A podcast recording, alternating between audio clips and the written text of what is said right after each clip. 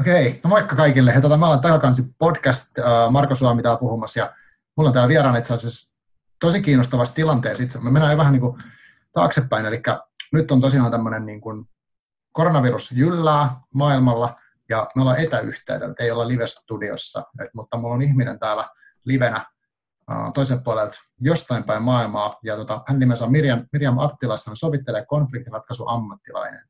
Tervetuloa. Kiitos.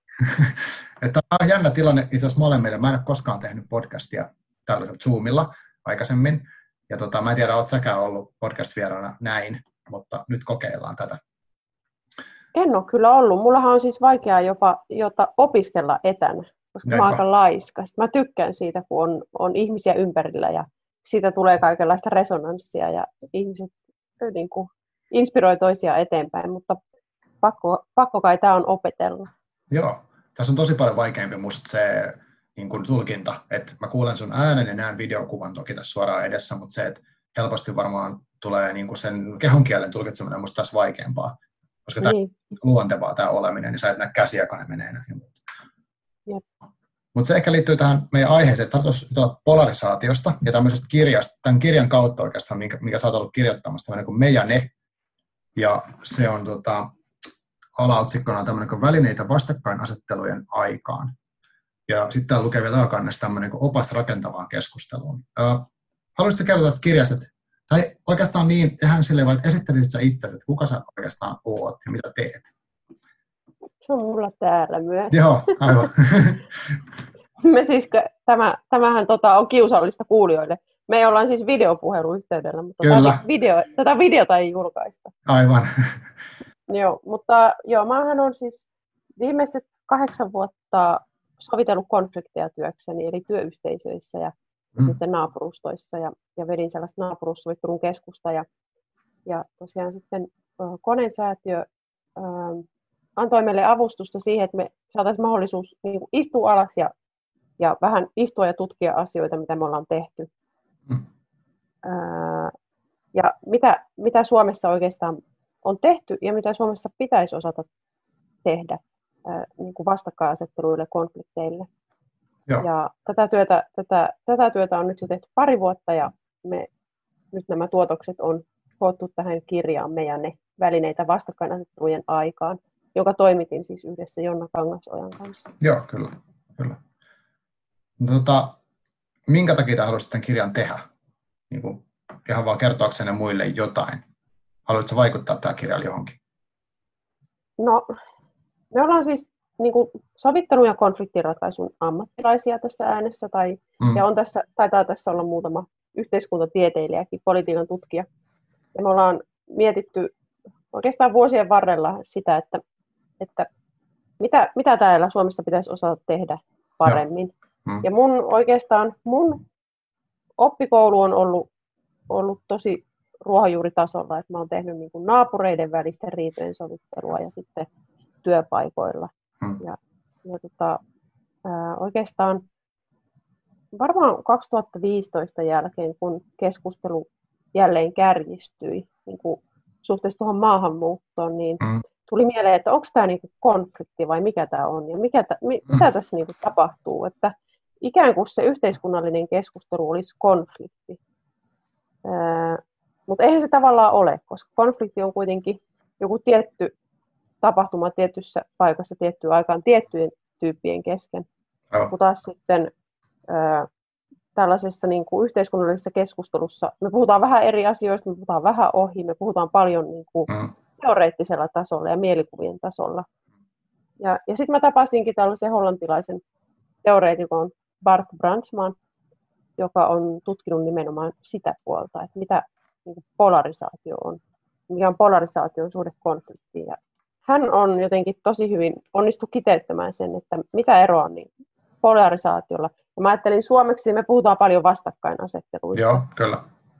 Niin mitä eroa sillä ja konfliktilla on. Ja, ja sitä me tuossa kirjassa käsitellään, koska vastakkainasetteluja ei voi sovitella. Ei niissä ole soviteltavaa. Hmm. Ää, se on vähän, vähän eri lain, lainalaisuudet, mutta sitä me tuossa kirjassa käsitellään. No tuohon kuulostaa tosi tärkeältä, koska mulla on ainakin itsellä ollut hirveän vaikea hahmottaa tätä samaa asiaa, että mistä on niin kuin kyse, eikä ole ehkä ollut sanojakas siihen, että mä, okei, okay, mä ymmärrän, ymmärrän, että vaikka, tai jos median kautta ja somen kautta se on seurannut paljonkin tota niin sanottua keskustelukulttuuria, niin siihen on tullut semmoisia kummallisia sävyjä, mutta ei ole mulle ainakaan itsestään selvää, että, että mitä siinä, niin kuin, kuka tekee, mitä tekee, miksi tekee ja, ja onko niin kuin, kyse jostain niin kuin, yhdestä ilmiöstä vai sitten jostain kokonaisesta jutusta. Ja sitten tämä polarisaatio-sana oon niin törmännyt monta kertaa, mutta en mä, en mä osaa sitä niin kuin välttämättä selittää kellekään, jos mun pitäisi niin kuin jollekin kolmannelle osapuolelle yrittää selvittää sitä. Mitä se sun mielestä, niin kuin, tai mitä se tarkoittaa, jos ottaa, niin kuin, että mitä tarkoittaa polarisaatio niin kuin tälleen for dummies? Öö, no, tota, jos miettii kemiallista reaktiota, niin sehän on sitä, kun vaikka sä sekoitat öljyä ja vettä, Joo. että sä hölskyttelet sitä, sitä purkkia, Joo. Ää, niin sitten ne sekoittuu. Mutta ne kuitenkin aineiden ominaisuuksiin liittyy, että ne tavallaan alkaa erkaantua toisistaan. Joo. Eli tavallaan toinen, kumpi, kumpi laskeutuu pohjalle ja kumpi menee päälle. En mä muista. Mutta mm. tavallaan se, että aineet erka, erkaantuu toisistaan. Joo. On niin kuin kaksi napaa, jotka pyrkii toisistaan poispäin.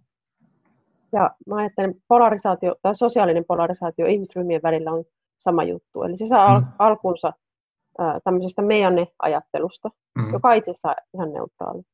Mutta sitten kun, kun sitä puhetta tuotetaan paljon ja kun siihen li, lisätään niitä määrittelyitä, että millaisia me ollaan ja millaisia nämä toiset siis on, ja tehdään eroa ihmisryhmien väliin, niin sitten ihmisten, ihmisryhmien välille syntyy jännitettä ja se tuottaa sitä vastakkainasettelua. Ja sitten siitä vastakkainasettelusta lähtee sellainen erkaantuminen toisista. Että, että tavallaan jos ei ole kommunikointia eikä vuoropuhelua eikä suhteita ää, ryhmärajojen yli, niin sitten helposti ryhmät ajautuu hyvin kauas toisistaan. Aivan. Ja sitten, onko se sitten, niin kuin, miksi se on huono asia tai hyvä asia, että niin käy, tai mitä siitä voi seurata? No, kun mehän mietittiin tätä kirjan nimeä aika pitkään, mm-hmm. että mitä me halutaan sanoa, Joo. niin sehän ei itsessään ole huono tai hyvä asia. Et me mm. ei haluta tällä kirjalla mitenkään moralisoida sitä, että, että saako jakautua ja saako olla omissa kuplissa tai, tai niin kuin saako eriytyä. Mm. Koska se vaan on niin, että kaikkiin, kaikki ihmisryhmiin, ryhmädynamiikkaan liittyy se, että ryhmät aina jakaantuu. Joo. Ja se vastakkainasettelu on myös aika tärkeä voima, koska se tuottaa niin kuin jännitteitä ja se sisältää energiaa ja se tuottaa meille myöskin uusia ratkaisuja, uutta tietoa. Vähän niin kuin konflikti. Että konf- konflikti on sellaisen kehittymisen edellytys. Ilman konfliktia me ei saada tietoa siitä, miten asiat on ja mitkä, mikä homma toimii, mikä homma ei toimi. Konfliktien kautta, jos ne käsitellään rakentavasti, niin se synnyttää aina jotain uutta. Niin siksi me nimenomaan haluttiin kirjoittaa tai antaa tälle kirjalle nimeksi välineitä vastakkainasettelujen aikaan, koska kyseessä on enemmän se, että miten me eletään näiden kaikkien vastakkainasettelujen kanssa. Ja Aivan. jos meillä on joku tavoite, esimerkiksi purkaa vastakkainasettelua, koska kyllä mä ajattelen, että siinä on vähän sellaisia huolestuttavia piirteitä, jos se etenee liian vahvaksi ja muuttuu mm. esimerkiksi väkivaltaiseksi. Aivan. Sillä, sitä kautta voi oikeuttaa väkivaltaa muuta kohtaan. Mm. Sellaista mä en ainakaan haluaisi tähän yhteiskuntaan. Niin. Niin, niin sit, jos sulla on esimerkiksi pyrkimyksenä purkaa vastakkainasettelua, niin sitten sä, osait, sä tiedostaisit paremmin, että miten, että miten se sun toiminta, edistääkö se niitä pyrkimyksiä vai ei. Aivan. Okei, tuossa on kiinnostavaa se, että kun mm, välillä nousee sellaisia puheenvuoroja ja artikkeleita kirjoitetaan ja kolumneja kirjoitetaan, missä sanotaan, että, että pitäisi niin kuitenkin lakata ajattelemasta meidän ne ja, ja sitten olla niin kuin pois sieltä omista kuplista ja pitäisi niin kuin kaikkien olla jotenkin yhtä ja samaa, niin onko se sitten niin kuin itse asiassa ihan täysin mahdoton vaatimus ja jopa vähän luonnotonta, ja kuka tämmöistä, niin kuin, miksi joku sanoisi tällaista? Niin, mä ajattelen, että yhteiskunta on aina vähän polarisoitunut, se on normaali tilanne. Mm. Ja itse asiassa niin myös kaikki ryhmät, isot ryhmät, myöskin pyrkii polarisoitumaan. Et se on luonnoton tilanne, että me ei oltaisi eri ryhmissä. Mm. Öö, Mutta sitten se ongelma jo muuttaa, se muuttuu ongelmaksi sit, kun se ajattelu muuttuu mustavalkoiseksi. Eli sitten kun me automaattisesti niin kuin liitetään tietynlaisia merkityksiä tiettyihin ihmisryhmiin. Aivan. Ää, ja, ja se alkaa tuottaa jännitteitä, se alkaa tuottaa sellaista kilpailuhenkisyyttä ja sitä, että ei tulla enää toimeen. Mm. Ää, niin kuka, sä sanoit, että kuka tällaista, miten sä sanoit, kuka, niin, että, kuka että tällaisia joku... kolumneja kirjoittaa, niin, tai miksi niin joku haluaa joo. puhua niin kuin sitä vastaan, että ihmiset eläisivät eri kuplissa, niin, niin. niin kun siinä on tämä huolestuttava piirre, jos se pääsee liian pitkälle, niin, mm. niin sitten mä ajattelin, että, että tuossa kirjassahan me kuvataan sitä sillan rakentajaa. Että et joskus kun jonkun mielestä tämä kehitys menee liian pitkälle, niin sitten hän nousee sillanrakentajan rooli ja ajattelee, että nyt tämä ei ole niin kuin hyvä juttu, että me ei enää mm. ymmärretä toisiamme. Nyt meidän pitäisi ymmärtää toisiamme ja meidän pitäisi ehkä pystyä käymään dialogia vaikeistakin asioista ja meidän pitäisi hyväksyä erimielisyyttä ja, ja tota, ää, sit oikeastaan tämä sillanrakentaja, tai se on vähän vaikea, se on vähän vaikea paikka, koska sillanrakentajat voi tahtomattaan itse asiassa pahentaa sitä asiaa. Joo. Voisi kertoa siitä, kun tuossa kirjassa on tosi hieno kaaviokuva, siis mä niin ihastuin siihen, kun mä näin ekan kerran tämän kuvan silleen, että joku muu oli jakanut sen Twitterissä, Mm. Oli palleroita ja siinä oli, siinä oli yllyttäjät ja sitten siinä oli seuraajat ja sitten siinä oli yksi neutraalit. Sä voit kertoa ne oikeat termit. Mutta on, kun on tämmöinen niin kuin, um, tilanne päällä, on, on polaris, onko se niin kuin, että polarisaatiossa on tämmöisiä rooleja. Ja et, mua kiinnosti se, että ensinnäkin se on tosi hyvin kuvattu, että on yllyttäjiä, mitkä sitten yrittää saada ihmisiä puolelleen tekemään jotakin. Ja sitten on semmoisia ihmisiä, jotka on jotenkin siinä ei puhuta tolkun ihmisistä, mutta siis semmoista, jotka nyt ei ole päättänyt, että mitä mieltä ne ehkä on, tai ei välttämättä ole jostain syystä kertoa tai jotain. Ja, ja sitten on toinen, toisella puolella tai kolmannella puolella on vähän niin kuin vastaavia henkilöitä, ja, ja siellä yritetään, niin kuin, ja sitten on yllättäjien lisäksi oli tämmöisiä seuraajia, jotka on niin kuin valinnut jo vähän puoleensa tai valinnut. Mutta sitten sillä rakentuu mm. myös tämmöinen yksi hahmo, joka sitten tulee, niin kuin, voiko sanoa, romasti jeesustelemaan, että teidän pitäisi keskustella näin tai et näin. Mutta haluatko kertoa siitä, mun mielestä se oli hieno se rakenne, että mitä kaikkia rooleja on, koska musta tuntuu, että, tai mä itsekään on niin kuin välttämättä aina niin kuin tiedosta, että mitä, mikä se mun panos tähän johonkin keskusteluun vaikka on. Ja mm. jossain tietyssä roolissa, ja voiko olla vahingossa vaikka joku tämmöinen rooli, eikä tajuu sitä. Ja...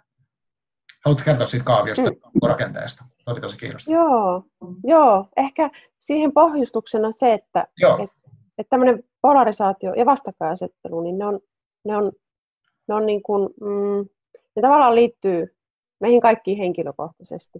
Mm.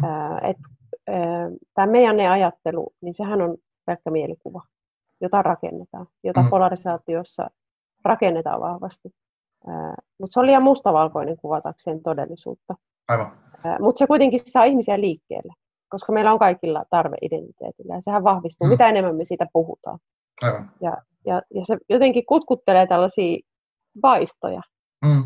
Ja, ja niin kuin se saa meidät, ää, sa, ne saa meiltä tiettyjä reaktioita, se saa meidät ottamaan puolia, se saa meidät ottamaan kantaa asioihin, joista me ei tiedetä mitään, mm. niin puolesta tai vastaan, vaan siksi, että se koskettaa jotain meikäläisiä tai, tai, mm.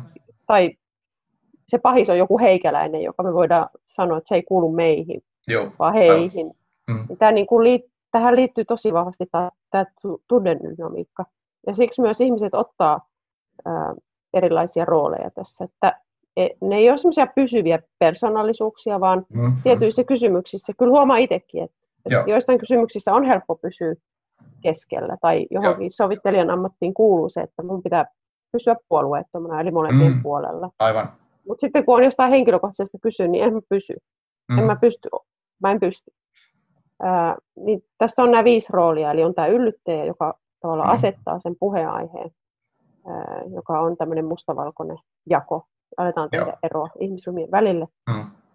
Ja ehkä siinä on kiinnostavaa se, että yllyttäjä ei koe mitenkään, kun mä en tiedä, onko yllyttäjä sun mielestä jotenkin, onko se kielteisesti latautunut termi vai onko se myönteinen? Mulla, no, mä ajattelen siitä, että se riippuu, keneen mä sen mielessäni yhdistän. Että mä, niin. Vaikka tietynlaisen, okei, okay, populisti poliitikon, niin mulle tulee ehkä negatiivinen lataus, mutta jos mä ajattelen jotain tämmöistä niin kuin mun mielestä hyvää ajavaa aktivistia, joka tekee vähän samaa, niin sitten mä saatan niin kuin heittää sen positiivisen puolelle. Niin, eli se avain on oikeastaan se, että, että, yllyt, niin, että mikä on kenenkin mielestä hyvää, niin. minkä mieltää niin. hyväksi.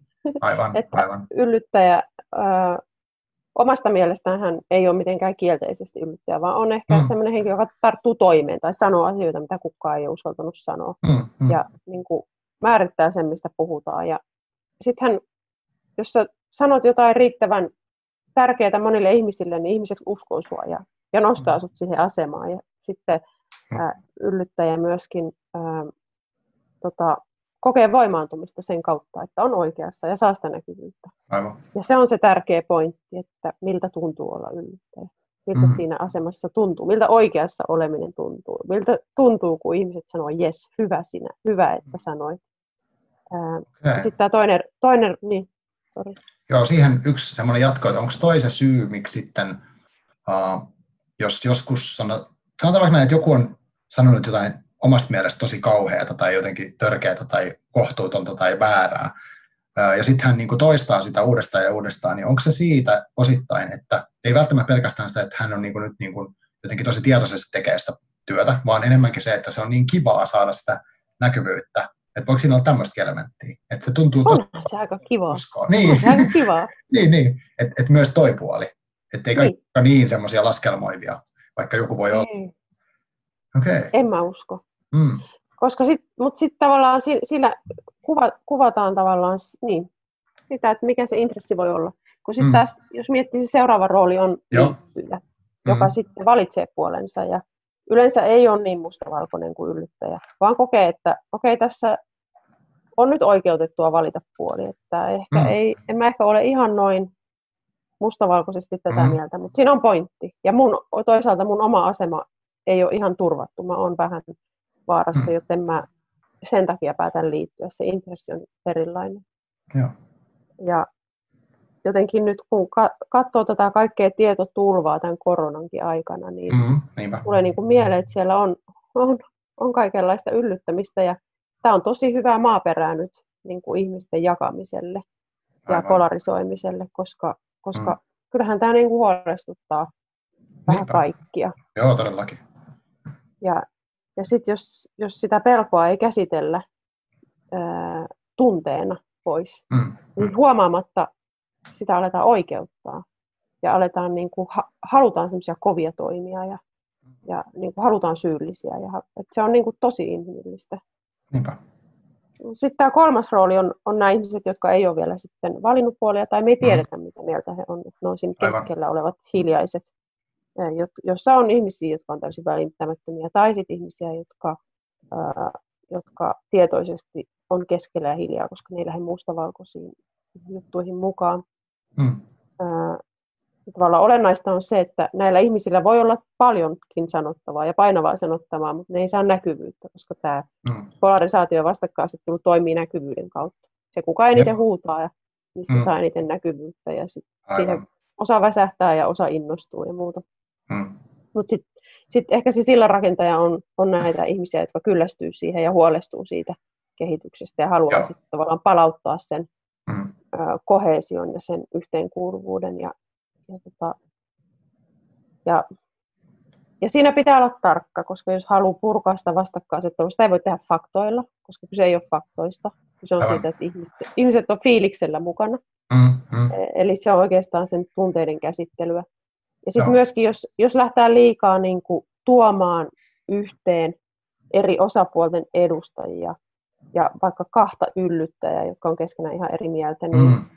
Yllyttäjät kyllä mielellään tulee yhteen, koska nehän saa näkyvyyttä omalle asialle, mutta Niinpä, ei siinä niin kuin ymmärrystä päästä niin kuin lisäämään, koska eihän yllyttäjän intressi ole niin kuin, ymmärtää lisää, Eli... vaan, vaan se on se joku muu. Klassinen A2-ilta-asetelma, eikö toi ole sellainen? Joo, se on, Joo. Se on tunnistettu tällaiseksi sillan, rakennus, sillan rakennusyritykseksi. Mm, mm. Mutta sitten toisaalta joissakin asioissahan on pakko myöskin vetää rajoja ja, mm. ja niin kun Sauli Niinistö on nyt puhunut muutamankin kerran tästä vastakkainasettelusta ja mm, ikään kuin, niin kuin tavallaan halu rajata, että hei, tässä ollaan niin kuin, ä, samassa veneessä ja on tie, tiettyjä ylilyöntejä ei hyväksytä. Joo. Ja, ja sillekin on paikkansa. Se on niin kuin rooli, joka jonkun täytyy ottaa. Mm. Se on esimerkiksi poliiseille tuttu rooli. Aivan, aivan. Mm. Koska, ja muutenkin ammattilaisille, jotka on vähän niin kuin eri, monen tulen välissä ja mm. pitää olla keskellä. Mutta mut ehkä se point, pointti, minkä mä oon sit oppinut myös tosi käytännössä mun työn kautta, mm. kun sovittelee konflikteja, on se, että ei, et sä konfliktitilanteissa voi mennä ihmisiä neuvomaan. Mm. Että siinä voi ainoastaan kuunnella ja jotenkin käsittelemällä sitä asiaa ihmisten kanssa, niin sitten ihmiset kyllä itse tietää, mitä he tarvii. Okay. Eli enemmänkin, enemmänkin sillä rakentajien tota, pitäisi pystyä asemoitumaan niin kuin kuuntelemaan ihmisiä, eikä tietämään paremmin kuin muut. Mm, aivan, tuo on iso ero. Mm. Joo. Onhan se myös vanhempana, kun vaikka lapset riitelee, niin joskus tekee mieli vähän niin kuin aika nopeasti sille, että nyt loppu, pyytäkää anteeksi. Niin just, mm. Mutta eihän se oikeastaan... Sitä voi tehdä niin kauan, kuin on sellaista valtaa, jolla voi jyrätä. Mm, totta, aivan. Mm. Joo, ja sitten oliko vielä syntipukki? Mikä se on? Joo, no tässä dynamiikassa syntipukki on, on tavallaan se, joka, joka tota, johon ei kukaan oikeastaan luota. Ehkä sillä rakentajat saattaa tipahtaa syntipukin rooliin helposti, tai ylipäätään ne, jotka Aha. ei valinnut puoliaan. Okay. Koska yllyttäjät hän pyrkii siihen, että ne saisi luotua painetta keskellä oleville, että keskellä olevat mm-hmm. valitsisi puolensa. Yeah. Ihan sama kumman, kunhan ne valitsee puolensa. Mm-hmm.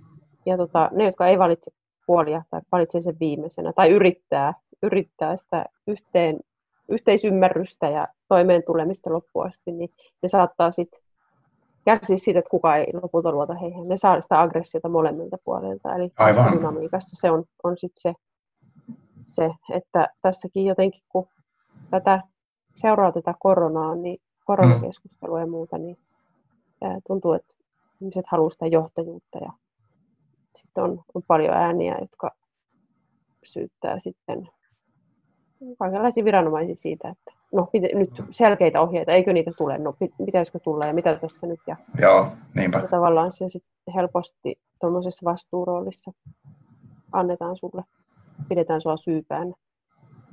Niin, niin, se on tosi epäkiitollinen rooli. että, Joo. Tos, toi, kaikki mitä sä kerrot, niin tuntuu semmoiset tosi tutulta, niin kuin, jos mitä tahansa tämmöistä niin sanotus, no, mä oon tosi paljon somea niin kuin seurannut sattuneista syistä, niin siellä tapahtuvia tämmöisiä le- leimahduksia, niin kuin jotkut kestää pitkään, jotkut kestää lyhyempää, mutta siellä on noita tosi paljon havaittavissa. Mutta se mua on kiehtonut tässä, että, että miksi, niin kuin, tai siis on varmaan monta syytä, mutta mikä, mikä voisi olla syy niin kuin lähtee yllyttämään ihmisiä johonkin tämmöiseen niin kuin valitseen puolen, niin mikä se, niin kuin, mikä se pointti siinä on, mitä siitä voi seurata, että jos tavallaan se menee, jos se saa tavoitteensa, että ihmiset on hänen puolellaan, niin mitä sitten tapahtuu? No niin sä itsekin sanoit, että jotkut yllyttäjät on ihan jees, jos ne ajaa sulle tärkeitä asioita. Mm, mm, mm. Niin ehkä mun täytyy vielä toistaa, että mä en halua moralisoida sitä, mm. että, että joku yllyttää, koska sehän on yhteiskunnallisen muutoksen mm. mm ehto, edellytys. Sen pitää, jonkun pitää saada asioita tapahtumaan. Ja mm. ihmiset lähtee mukaan silloin, kun asian merkityskynnys ylittyy. Eli silloin, kun asia on riittävän tärkeä, eli kun se herättää tunteita, niin silloin lähtee Aivan. liikkeelle. Eli, hmm. eli se vaan niin kuin riippuu, riippuu siitä, jotenkin tämä aika, aikakin nyt näyttää, että se on jotenkin, niin kuin, varsinkin kun on tämmöistä epätietoisuuden ja vähän huolen aikaa, niin ihmiset hmm. helposti lähtee mukaan tiettyihin niin. juttuihin. Aivan. Ja siksi vaikka viranomaisviestinnässä, niin kun ollaan, annetaan niin kuin faktoja, niin sen lisäksi jotenkin pitäisi pystyä kertomaan sellaista tarinaa, mihin ihmiset samaistuu, joka sisäl, pitää sisällään ne aidot huoleaiheet. Hmm. Joo. Selvästikin tosi, osa, tosta, osa on parempia tuommoisessa kuin toiset. Hmm. Että osaa sen jotenkin. Eli tavallaan oikeastaan niin kyse on vain siitä, että halutaan saada ehkä muutosta aikaiseksi johonkin, ja sitten toinen niin keino tehdä se, että hyödyntää sitä mekaniikkaa, mikä ihmisessä on sisällä ilmeisesti, että on tosi tämmöistä niin kuin, ikään kuin rakennettua, tai en tiedä, miksi, miksi me ollaan tällaisia, mutta siis tota, että se on olemassa oleva juttu. Ja, ja sitten toisaalta toi, että sanoit aikaisemmin, että se polarisaatio on niin kuin, tavallaan aina jotenkin meissä tai meidän niin kuin, yhteisöissä läsnä, mutta sitten pahimmillaan, jos mennään, niin kuin, voiko, voiko sitä käyttää niin kuin, tavallaan, okei, okay, sanottiin, että riippuu tavoitteesta, että onko se niin, kuin, niin sanotusti hyvä tai huono, jos on lainausmerkit tässä sormilla, mm. niin, äh, onko sitten olemassa eettistä polarisaation hyödyntämistä, tai niin kuin, onko se vaan just siitä, että mitä nyt on loppujen lopuksi ollaan tekemässä. Että jos me halutaan nyt vaikka sitten parantaa jonkun alueen elinoloja, niin käyttämään tätä ikään kuin hyväksi tätä mekaniikkaa, mikä meissä on, niin sit, onko se niin kuin sit ok? Sitten me saadaan riittävästi joukkovoimaa liikkeelle ja sitten mm, me saadaan niin. asialle näkyvyyttä ja sitten me saadaan meidän vaatimukset mm. esiin ja sitten mm. ne vaatimukset tulee keskusteluun.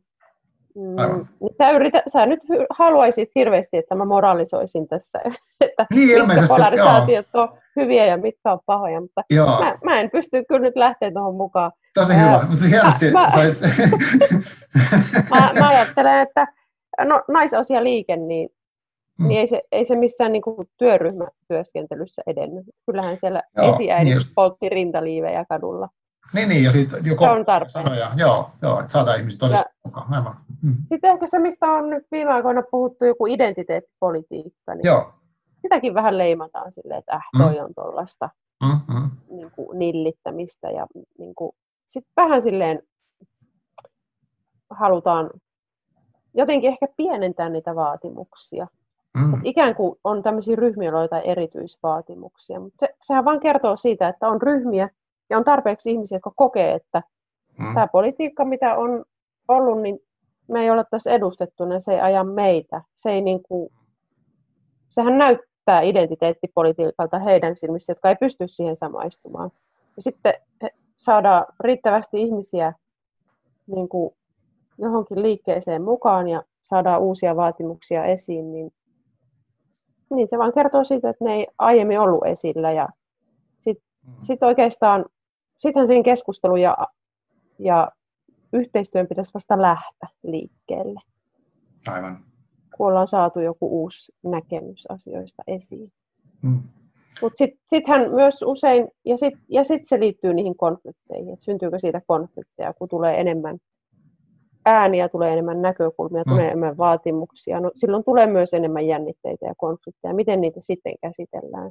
Onko meillä Aivan. kykyä siihen? Niin ehkä siinä, siinä on vähän vähän skarpattavaa itse kullakin. Joo, joo, sä kerroit siinä kirjassa mun mielestä myös, että se, että jotenkin kun Suomi on kuitenkin jollain lailla profiloitunut tämmöiseksi niin rauhansovittelijaksi maailmalla joissain tilanteissa, niin että osataanko me käyttää niitä keinoja niin kuin paikallisissa konflikteissa tai niin kuin yhteisöissä ja, ja vaikka netissä tai sitten politiikassa, niin mm. ei osata. No mä ajattelen, että me, me kärsitään ehkä siitä, että että meillä on ollut niin hyvin toimiva yhteiskunta. Että meillä on, meillä on kaikenlaisia, että se on tavallaan heikentänyt ehkä siteitä ihmisten välillä. Ja se on heikentänyt sitä, että me tarvitaan toisiamme. Silloin kun me tarvitaan toisiamme, silloin me pidetään parempaa huolta. Ja nyt kun mm. meillä on, on toimivat prosessit, viranomaisprosessit, ja meillä on aina joka asialle oma tuntia, jolla me voidaan siirtää niin, se asia, aivan. Mm. niin, niin sit me niin kuin ulkoistetaan paljon asioita mm. ää, viranomaisille ja luotetaan paljon viranomaisiin, mutta sitten tota, jos ne menee viranomaisille asiat, niin samalla me menetetään niihin se, mm. se omistus. Tämä on, muuten, tämä on muuten tämän sovittelu, restauratiivisen sovitteluliikkeen tämmöinen peruskulmakivi. Olisi tällainen vähän niin kuin moderni yhteiskunnan kritiikki, että ihmisten pitäisi saada säilyttää omat konfliktinsa itsellään, koska kuitenkin me itse parhaiten tiedetään, mitä me halutaan tehdä. Esimerkiksi oikeuslaitos, johon konfliktit viedään ratkaise, ratkaistavaksi, niin sehän punnitsee vaan, että kuinka pahasti tässä rikottiin lakia. Siinä ei katsota, kuinka pahasti teidän välit, kuinka pahaksi teidän välit meni. Ja se, että teillä ei ole enää välit kunnossa, estää teitä setvimästä tätä asiaa, asiaa niin kuin keskenänne. No, tämä on iso juttu. Niin mä ajattelen, että, se, mm. että sen takia ehkä, ja, ja sen näkee tämmöisessä kriisitilanteessa, että sitten vaikka syksy 2015, kun, kun me nähtiin paljon turvapaikanhakijoita, joita majoitettiin paljon uusille monille paikkakunnille, niin se oli tosi opettavaista, koska siinä kun e, yhteiskunta ei ollut ihan täysin varautunut ja oli paljon kriisi, hätämajoitusta, niin ihmiset organisoitu. Ja okei, okay, mm. ihmiset oli puolesta, ihmiset oli vastaan, mutta myöskin tavallaan ihmiset huomasivat, että nyt on pakko toimia. Ja jotenkin samanlaista on nyt, nyt havainnut tässäkin koronatilanteessa, että tosi paljonhan ihmiset organisoituu, järjestää apua toisilleen ää, ja niin kuin, tavallaan sit on pakko toimia, kun nyt ei ollutkaan kai vessapaperi loppu, kelle mä nyt soitan. Niin, aivan, totta. Joo, mäkin tai uh, mun joo. mummo ei voi käydä kaupassa tai mun naapurissa on mummo, ja, niin se niin. synnyttää paljon sellaista. Se on se toinen puoli myös. Okei. Okay. Mutta ehkä siihen vielä on se, se, mitä me siinä kirjassa yritetään myös sanoa, että mm-hmm. Suomessa on tosi hyvä tilanne vielä verrattuna muihin maihin. Täällä on ollut paljon luottamusta viranomaisia kohtaan. Nyt sitä luottamusta yritetään horjuttaa, Joo. mutta nyt viranomaisilla on tuhannen taalan paikka niin kuin, ää, miettiä, että miten, mitä he tekevät sillä luottamuksella, mikä heihin annetaan. Ja, ja jotenkin ajattelen, että on paljon tekemistä, että viranomaiset voi ohjata asioita siihen suuntaan, että asioita esim. käsitellään ja ratkotaan niiden kesken, ketä ne koskee niin kuin mahdollisimman varhain. Joo. Tuossa oli tota, tämä tavallaan ehkä liittyy tuohon, mä en tiedä kuinka looginen nämä, tämä mun ajatuskulku tässä on, mutta tuosta kun puhuttu tuosta niin asioiden omistajuudesta ja siitä, että toimin jonkun, että mulla on joku vaikka tilanne, että sanotaan että vaikka tämä korona nyt tässä näin ja vessapaperia pitää saada naapurin mummolle, niin että mun vaihtoehdot on se, että mä niin kuin lähestyn viranomaisia tai jotain, tai sitten mä vaan menen sinne ja teen jotakin. Niin tota, tuossa kirjassa oli semmoinen, uh, siinä puhutaan teoriasta kuin kokonaiskoherenssista. Eli, eli, eli jos, on, kon, mä, jos mä, mä selitän tämän niin kuin mä ymmärsin, niin sitten voit korjaa sitä. Okei. Okay. eli tota, uh, kun on, tapahtuu jotakin, vaikka odottamatonta, niin silloin vaikuttaa, että miten mä käyttäydyn vaikka siinä on se, että että onko mulla tämmöinen kokonaiskoherenssi, niin kuin, kuin hallussa se on. Et siinä oli tämmöisiä elementtejä kuin hallinnan tunne, eli, eli voisi mä tehdä jotakin vai en, tai mit, mitä mä voin niin kuin, tehdä. Ja sitten oli tämmöinen ymmärrettävyys, että ymmärräs mä, niin kuin, mitä, mitä on tapahtumassa, ja sitten vielä, että onko se asia niin kuin, jotenkin mulle mielekästä. Oliko nämä kolme juttua muistaakseni. Niin mä mietin Joo. että koronaa silleen, että, että ainakin itse koen nyt vähän silleen, että tämä nyt ei ole niin kuin silleen hallussa mulla henkilökohtaisesti. Mä en niin kuin tiedä, mitä tulee tapahtumaan. Ja sitten se ehkä näkyy tuolla silleen, että mä seuraan jotain uutisia, että kuinka monta tartuntaa on tai näin. Ja mä haluan ehkä niitä faktoja, että kertokaa mulle numeroita, että mä saisin edes jotain, tai ennustakaa mulle, miten tästä tulee käymään, mutta kukaan ei voi tehdä. Mm. Mutta tämä kokonaiskohdennus oli silleen kiinnostava, että musta siinä kirjassa sanottiin jotenkin niin, että jos joku näistä niin kuin pilareista niin kuin sakkaa tai useampi, niin sitten mä rupean käyttäytyä oudolla tavalla. Mm. Oikein. Kyllä, pähkinäkuoressa. Se oli juuri näin. Tämä oli, oli tota Hanna Vuorisen, joka on myöskin sovittelija, konfliktiratkaisuammattilainen, mun kollega, niin hän, hän tosiaan kirjoitti artikkelin tästä, joo. Ää, tästä asiasta, niin joo, se on just näin. Okay. Siksi ihmiset alkaa käyttäytyä oudolla tavalla. Mm. Että tavallaan se, mitä parempi koherenssi, kokonaiskoherenssi, niin sen paremmin mä kestän kriisejä. Niin just. Sen paremmin mä palaudun kriiseistä. Mm. Ja, ja sitten kyllä se auttaa hahmottamaan kanssa, että miksi, miksi se vessapaperi paniikki iski. Ja niin. Minä koin syyllisyyttä, kun en minä tajunnut panikoida siitä vessapaperista. Ja, mutta sitten kun sitä ei enää mm. ollut kaupoissa, niin, niin kyllä, mm. kyllä mä menin vähän niin kuin paniikkiin. Mm. Kyllä mä unohdin, että kyllähän sitä voi e, myös elää ilman vessapaperia. Joo, mutta... se mulla, mm, mulla kävi vähän sama, että olin olin Prismassa ja sitten ihmisillä oli hirveät kasat sitä, ja mä ostin vaan jotain pientä, ja sitten mua ahdisti, että en nyt turvannut mun perhettä tässä. Niin. Että se oli vaikea paikka. Huomasin, että se vaikutti heti, ja kun mä en ymmärtänyt, ymmär, ymmärrys oli kanssa ehkä kateissa, että mitä tässä tapahtuu. Joo. eikä se myöskään tunnu mielekkäältä, mä tein, miksi, miksi mä tekisin sitä edes. Että niin kuin siinä oli kaikki nämä elementit, ja se vähän aikaa niin kuin haki tosi paljon. Joo. Mutta onko sitten, jos sä oot niin kuin sovittelijana tämmöisessä tilanteessa, että että sun pitää jotain tämmöistä, niin kuin, no okei, okay, ilmeisesti sovittelee mennään vasta sitten, kun ollaan jo konfliktissa, että ei ennen sitä, että ne ei soita sulle, että jos ollaan vähän polarisoidettu, vai sitten vasta kun ollaan, niin kuin, missä vaiheessa niin kuin sä tulet mukaan, mutta onko sulla sitten, yrität sä niin kuin vahvistaa ihmisen tota, tota oloa jotenkin, vai mikä se on, niin kuin, mitä sä sitten rupeat tekemään? Öö, joo, no mä ajattelen, että sovittelun haastehan on se, että aika vähänlaisesti löytyy konflikteja, jos niitä alkaa etsiä. Okay. Että mm, mä kirjoitin myös vähän tuosta erimielisyyden sanastosta, jota mä oon vähän tutkiskellut, mm. tutkiskellut vuosien varrella, että, että ää, ihmiset saattaa, saattaa kokea, että on joku toinen osapuoli, joka häiritsee tai kiusaa tai ja.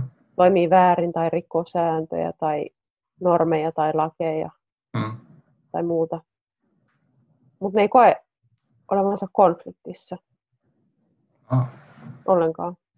Et sit, se, sittenhän se johtuu siihen just, että ää, tavallaan semmoista omaa valtaa aletaan pönkittää semmoisella normipuheella ja sitten haetaan viranomaiselta tukea siihen ja pyydetään, että viranomainen nyt toimisi sen eteen, että toi toinen lopettaisi tuon, mitä se tekee, koska se häiritsee mua ja, ja mulla ei ole mitään ristiriitaa tässä.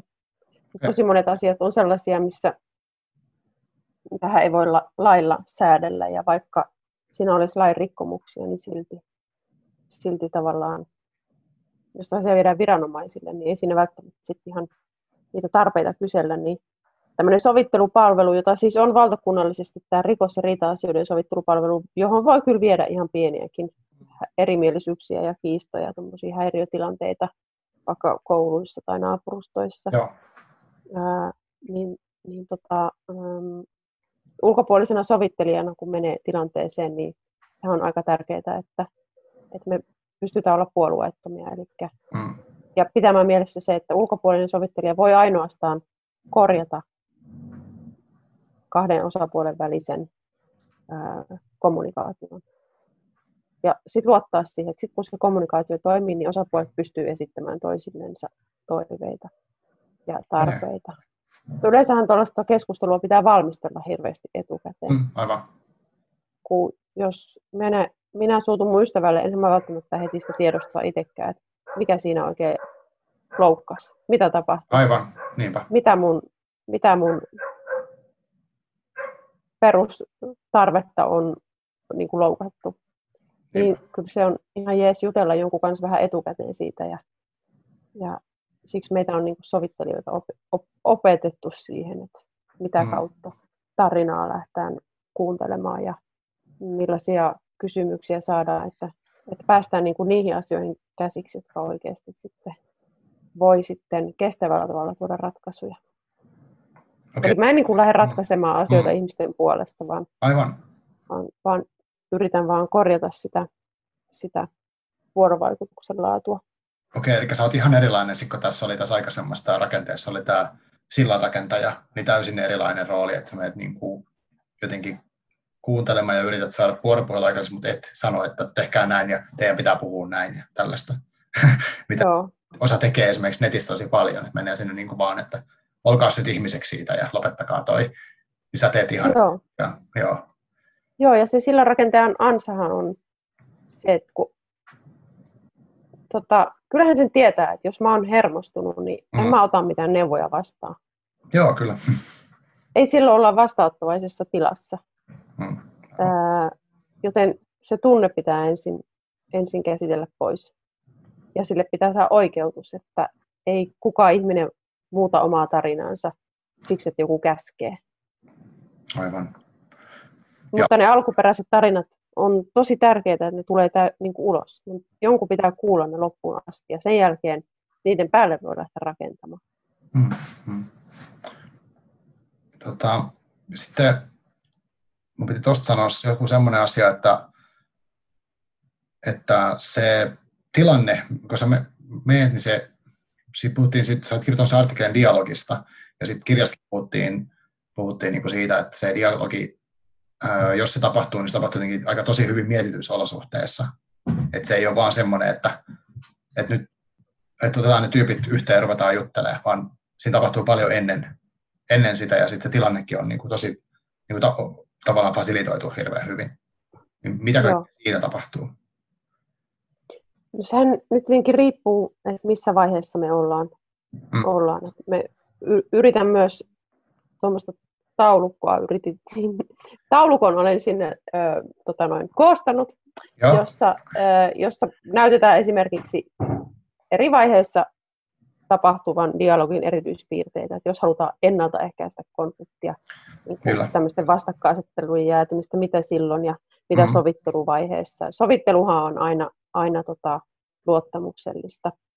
Ja siinä saatetaan pitkiäkin prosesseja, ihmisiä valmistellaan etukäteen ja, mm. ja pitkiä seurantoja sitten, kun sopimus on syntynyt.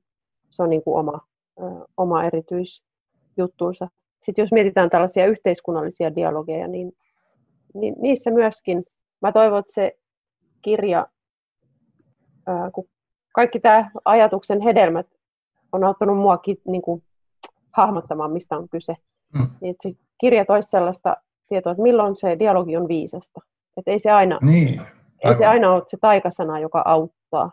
Mm. Jos, jos ihmiset haluaa niin kuin näkyvyyttä omalle asialle, eikä ole valmiita mm. kuuntelemaan toista, niin jos me tuodaan heidät yhteen, niin me jopa vahvistetaan sitä polarisoitumista ja vastakkainasettelua, vaikka Aivan. tarkoitettaisikin hyvää ja haluttaisiin päinvastaista. Niin Mutta sitten mitä sillä tavoitellaan, niin se aina riippuu, riippuu siitä. Okei, okay. tuossa on tosi paljon erilaisia jotenkin dynamiikkoja pelissä, mikä on hirveän vaikea niin kuin, niin jotenkin sivullisena välillä. Ehkä tämä sivullisuuskin oli vähän semmoinen illuusio. Oliko tota, jossain niistä kirjan kohdissa puhuttiin semmoisista henkilöistä, jotka niin kuin, se ei ollut mikään näistä valmiista rooleista, vaan se oli semmoinen, niin kuin, että, että ihminen, onko se hämmentäjä, tai siis joku tämmöinen, niin kuin, että voi olla osallisena konfliktissa, niin kuin, joko ettei tiedosta sitä, tai sitten vähän mukamassa neutraalina, että mä nyt tässä vaan niin kuin, vähän on tässä, niin kuin, en mä nyt oikeasti ole mukana tässä, vaikka kuitenkin ikään kuin hämmentää, niin mikä se semmoinen, että onko se niin kuin vaara, että, että jos ei tiedosta yhtään näitä tämmöisiä asetelmia, niin sitten niin kuin vahingossa yllyttää lisää sitä konfliktin niin kuin syvenemistä tai polarisaation syvenemistä. Joo, joo. Äh, sä taisit, sä taisit äh, puhua siitä Hannan artikkelista liittyen tuohon kokonaiskoherenssiin. Hanna on siinä käsitellyt tämmöisiä esimerkkitapauksia, että mm. millaisia konflikteja on ollut sovittelussa ja Joo. millaisia rooleja ihmisillä on ollut. ja nyt jos mietitään polarisaatio näkökulmasta, niin kaikki tuommoinenhan on näkymätöntä. Että ei me tiedetä, yllyttäjät on helppo tunnistaa, koska ne on äänessä ja sit, jotka näkyvästi valitsee puolensa, on helppo tunnistaa, mutta mehän ei mm. tiedetä keskellä olevista hiljaisista mitään, mm. jos siellä, että mitä siellä tapahtuu. Se ei tarkoita sitä, että ihmisillä ei ole mielipiteitä tai sanottavaa. Mutta sitten sit tavallaan se polarisaation purkaminen liittyy siihen, että meidän pitäisi vähän ää, paneutua siihen, että mitä, mitä mm. ne ihmiset ajat, mitä ne kelailee, jotka ei ole mukana tässä. Mm. Ja onko siellä jotain sellaista, miten me voitaisiin auttaa ihmisiä pysymäänkin keskellä silloin, kun ei ole, ei ole kyse konfliktista. Tämä on tämä, tämä tämän teoreettisen niin kuin vastakkainasettelu ja konfliktiero.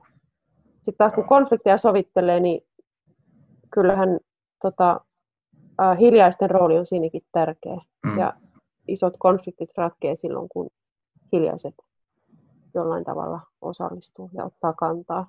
Mm. Että se tragedia, jossa tota, hyvät ihmiset on hiljaa, niin se on kyllä tosi paikkansa pitävä. Et silloin yleensä, kun ihmiset, ne hiljaiset ottaa kantaa, niin se ryhmädynamiikka muuttuu. Aivan. Aivan. Et ne on harvoin puhtaasti kahdenvälisiä kiistoja. Yleensä mm. siinä jokaisella ryhmän jäsenellä on jonkinlainen rooli, vaikka se olisi näkymättömän. Joo. Onko sitä mieltä, että, että okei, että kuitenkin sä sanoit, että, että polarisaatio ja tämmöinen niin kuin vastakkainasettelu ja konfliktikin jopa niin kuin on osa meidän yhteiskuntaa, niin, mm. niin äh, että tavallaan niitä ei voi poistaa, mutta haluaisit sä nähdä, että jos tulevaisuudessa, mikä sun visio, semmoinen niin utopia olisi tästä, vaikka nyt sitten suom- suomalaisesta yhteiselämästä, että minkälaista sitten niin olisi ja mitä taitoja meillä pitäisi olla enemmän niin kuin ihan kaikilla, tai tarvittaisiko me jotain niin kuin rooleja jonnekin, että niin kuin, ei varmaan viranomaisia lisää, vai miten, mutta miten se niin kuin näkisit, että tuleva, jos nyt me ei olla hirveän hyviä vielä tuossa näissä tämmöisissä niin kuin sovittelun soveltamisessa jotenkin arkeen, niin mitä se tulevaisuus pitäisi olla, tai mitä sä haluaisit se olisi? Mm, niin, tässä mennään isoon kysymykseen siitä, että niin. miltä, miltä rauha näyttää ja mitä mm. rauha on. Ja mä ajattelen, että se rauha on, äh, koostuu siitä, että konfliktit ei jää niin kuin, maton alle, mm. vaan, äh, vaan me osataan käsitellä ja me osataan elää niin kuin, pelkäämättä niitä. Mm. Aivan. Äh, me ei myöskään pelätä erimielisyyttä. Ja, ja tota, ähm, osataan kuunnella toisiamme paremmin. Ja mä ajattelin, että tämä ei ole mikään niin kuin kansanluonnekysymys, tämä ei ole mikään, tämä ei ole kiinni siitä, millaisia ihmiset on, vaan tässä on aika paljon tekemistä sillä, miten asiat on järjestetty. Ää, et jos, jos ihan vaikka perusnaapuririita, niin jos niin kun kun niistä, jos ei ole keskusteluyhteyttä naapuriin ja ottaa yhteyttä sit, niin kuin kiinteistöyhtiö, isännöitsijän mm, tai mm. muuhun ja pyytää jeesiä siihen tilanteeseen, niin miten se isännöitsijä toimii, se on tosi merkittävää. Että jeesataanko mua siinä vaiheessa käymään keskustelua naapurin kanssa, semmoinen keskustelu, mm. en mielellään haluaisi lähteä, koska tämä on vähän, kyllä mä vähän nyt hävettääkin, että, että, niin. mä, että mä valitan jostain näin pienestä, että onko tämä ok sanoa. Aivan. Vai, vai, vai, vai meneekö se niin, että isännöitsijä sanoo, että tämä ei ole tarpeeksi, nyt ei ole tarpeeksi iso rikkomus, tässä ei ole mitään sääntörikkomusta, en voi jeesata, jolloin, niin jolloin tota, mun pitää odottaa, että se tilanne pahenee ja sitten vasta mä saan apua. Niin, sama juttu poliisitoiminnassa, sama juttu kouluissa, että semmoista toimintakulttuuria, jossa, jossa on niin tämmöiset mekanismit, mm erimielisyyksien käsittelyyn, niin sitä voi luoda. Ja sitä me osataan tehdä, niin, niin sitä lisää. Koska on se vähän niinkin, että eh, ei ne, ole, ei ne konfliktit ole, no silloin kun ne on vakavia ja aiheuttaa oikeasti turvallisuusuhkia, niin se, se ei ole enää, enää hauskaa. Mutta tämmöiset pienet konfliktit, kyllähän ne piristää. Just. Jännitteet, ja ihmiset haluaa jännitettä. Mm, aivan. Niin kuin kanssakäymiseen. Mutta onko toi... Ne ei tarvitse olla niin vakavaa. Niin justiin. Näet sä niin taitoasiana. En mäkään usko jotenkin siihen, että, että suomalaiset ei sitä tai suomalaiset ei tätä tai joku muu maa ja tätä. Se kuulostaa semmoiselta selittelyltä. Mm. Mutta se on niin taitojuttu, että jos, tai siis en mäkään muista ikinä opiskelleeni mitään niin kuin konfliktin, konfliktissa olemista tai että mitä sitten voisi tehdä tai saati sovittua tai mitään näistä. Mä, niin kuin, mä mietin sitä, että semmoinen skenaario, että me puhuttiin tuossa tämä oli, muista mikä keskustelu tämä oli, mutta monessa firmassa on sellainen sääntö, että sulla pitäisi olla kulukortti kaulassa, kävelet siellä käytävällä. Mm-hmm. Niin mitä jos jollain työkaverilla sitten ei ole sitä? Niin meneekö mä sanoa sille siitä? Vai en?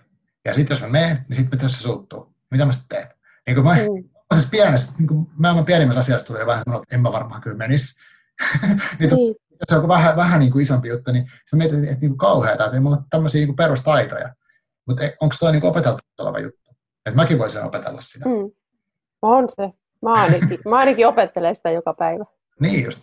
Ah, joo, joo. Ammattilainen, niin sä et niin ole täydellinen siinä kuitenkaan. Mm. Tiedätkö se sanontaku, suutarin lapsilla ei ole kenkiä. Mm, Kyllähän joo. siihen on aina, ainahan siihen on joku selitys, miksi ihmiset ryhtyy tekemään jotain. niin, aivan. Niinpä. On tullut vähän mietittyä kyllä. Niin just. Joo, aivan.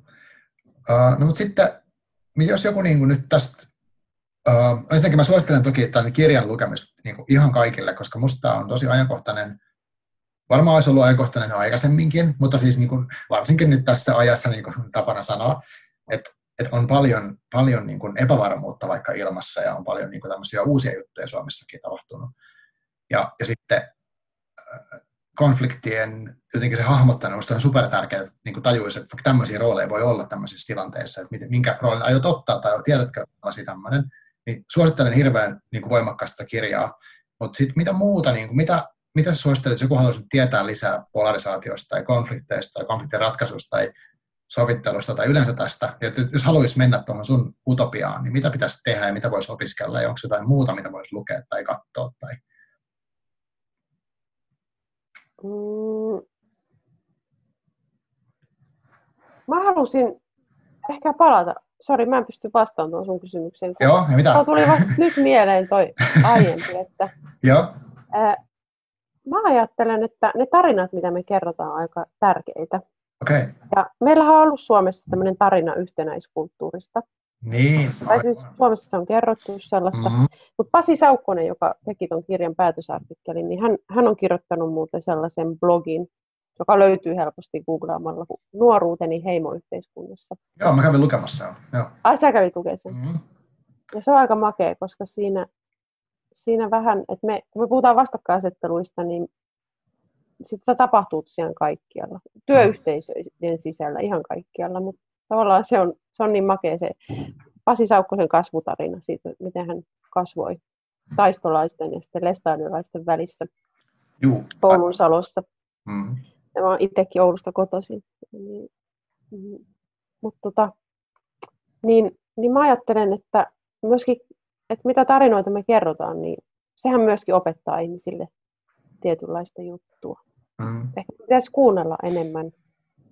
Ja myös hyväksyä se, että toisen tarina voi olla ihan päinvastainen. Mä en ole ehkä kuullut koskaan mitään mm. sen kaltaista, mutta silti se on totta. Mm. Et sitten, jos me katsotaan Suomeen sen vähemmistöjen näkökulmasta, vähemmistöjen historioiden näkökulmasta, niin, niin kyllä me nähdään, että nämä keskustelut ei ole uusia. Aivan. Niitä käytiin ihan 1800-luvulla, kun ää, siellä oli kamppailut käynnissä Suomen juutalaisten kansalaisoikeuksista. Ja mm. Sitten taas romanit ää, kävi näitä kamppailuja 60-70-luvulla ja Aivan. saamelaiset tänäkin päivänä. Ja, niinpä, niinpä. Että siellä on niin kuin paljon sellaista, sellaista, mistä me voidaan myöskin hankkia vähän lisää ymmärrystä. Ne on aika mielenkiintoisia. Mutta jos mä saan mainostaa, niin mehän tehdään semmoinen kurssi nyt Helsingin yliopiston täydennyskoulutuskeskuksen no. ensi syksynä. Se on, se on muuten maksuton, tai siis siinä on vain pieni materiaalimaksu. Okay. Koska me just vähän niin kuin etitään keinoja, että nyt kun me tiedetään, mitä pitäisi tehdä, niin mm-hmm. miten, miten ihmiset oppii tämän. Niin siellä on se niin viiden opintopisteen täydennyskoulutus. Se on nyt jo auki, se ilmoittaa. Oh, millä otsikolla se löytyy? Jos joku nyt kokee, kokee tota, kiinnostusta tällaista. Sen, sen kurssin nimi on polarisaatio, konfliktit ja toimivien väestösuhteiden edistäminen. Wow, no niin, no sinne sitten kaikki. Mahtavaa. Joo. Joo. Ja sitten vielä semmoinen äh, sun tietoja tai juttuja löytyy tämmöinen kuin deeppolarize.fi, eikö vaan? Joo, joo. Se on tämä kirjo... meneillä oleva projekti. Aivan, joo. Ja sitten Sitran sivuilla sä oot kirjoittanut sinne blogit tai artikkeleita myös tästä teemasta. Joo. Ja Joo. sitten löytyy hyvä juttu myös, missä oli nämä mainitut roolit, mistä me puhuttiin ja tämmöiset. Joo. Hyvä. Okei, onko sinulla vielä jotain, mitä sä haluaisit meidän kuulijoille tässä nyt viime, niistä viimeisinä sanoina ikään kuin kertoa, mitä me ollaan me käsitelty kaikki mahdolliset asiat jo tästä aiheesta. On aika laaja asia ja, ja tota, ei tämmöinen tunnin lyhyt ehkä tee oikeutta tälle kirjalle sillä tavalla, että tästä voisi varmaan rönsyillä niin miljoonan eri suuntaan, mutta onko sinulla vielä mm. loppukaneettiksi heittää? Ei kun, nyt, mä, nyt mä vaan kiinnostaisi tota, kuunnella kysymyksiä tai, tai reaktioita, mutta en Joo. meillä ole tällaista interaktiivista toimintoa tässä nyt. Niin, se olisi paljon hauskempaa. Zoomissa päällä. Aivan, se olisi paljon hauskempaa, että voisi tehdä livenä, ja sitten voisi heti kysyä. Niin. Niin, totta. Joo, semmoinen puhelustudio. Niinpä. Ehkä Sellaista se... mä toivoisin, mutta en mä oikeastaan itse enää tiedä, niin. mitä mä lisäisin tähän. Joo. Hei, kiitos tosi paljon, kun olit mukana. Niin tota, ja kiitos kuulijoille. Eli tutustukaa materiaaleihin, linkitetään niitä ja mä pistän nauhoituksen kiinni ja voidaan sitten käydä keskenään vielä debriefing. Yes. ja niin, Kiitoksia. Yes. Kiitos.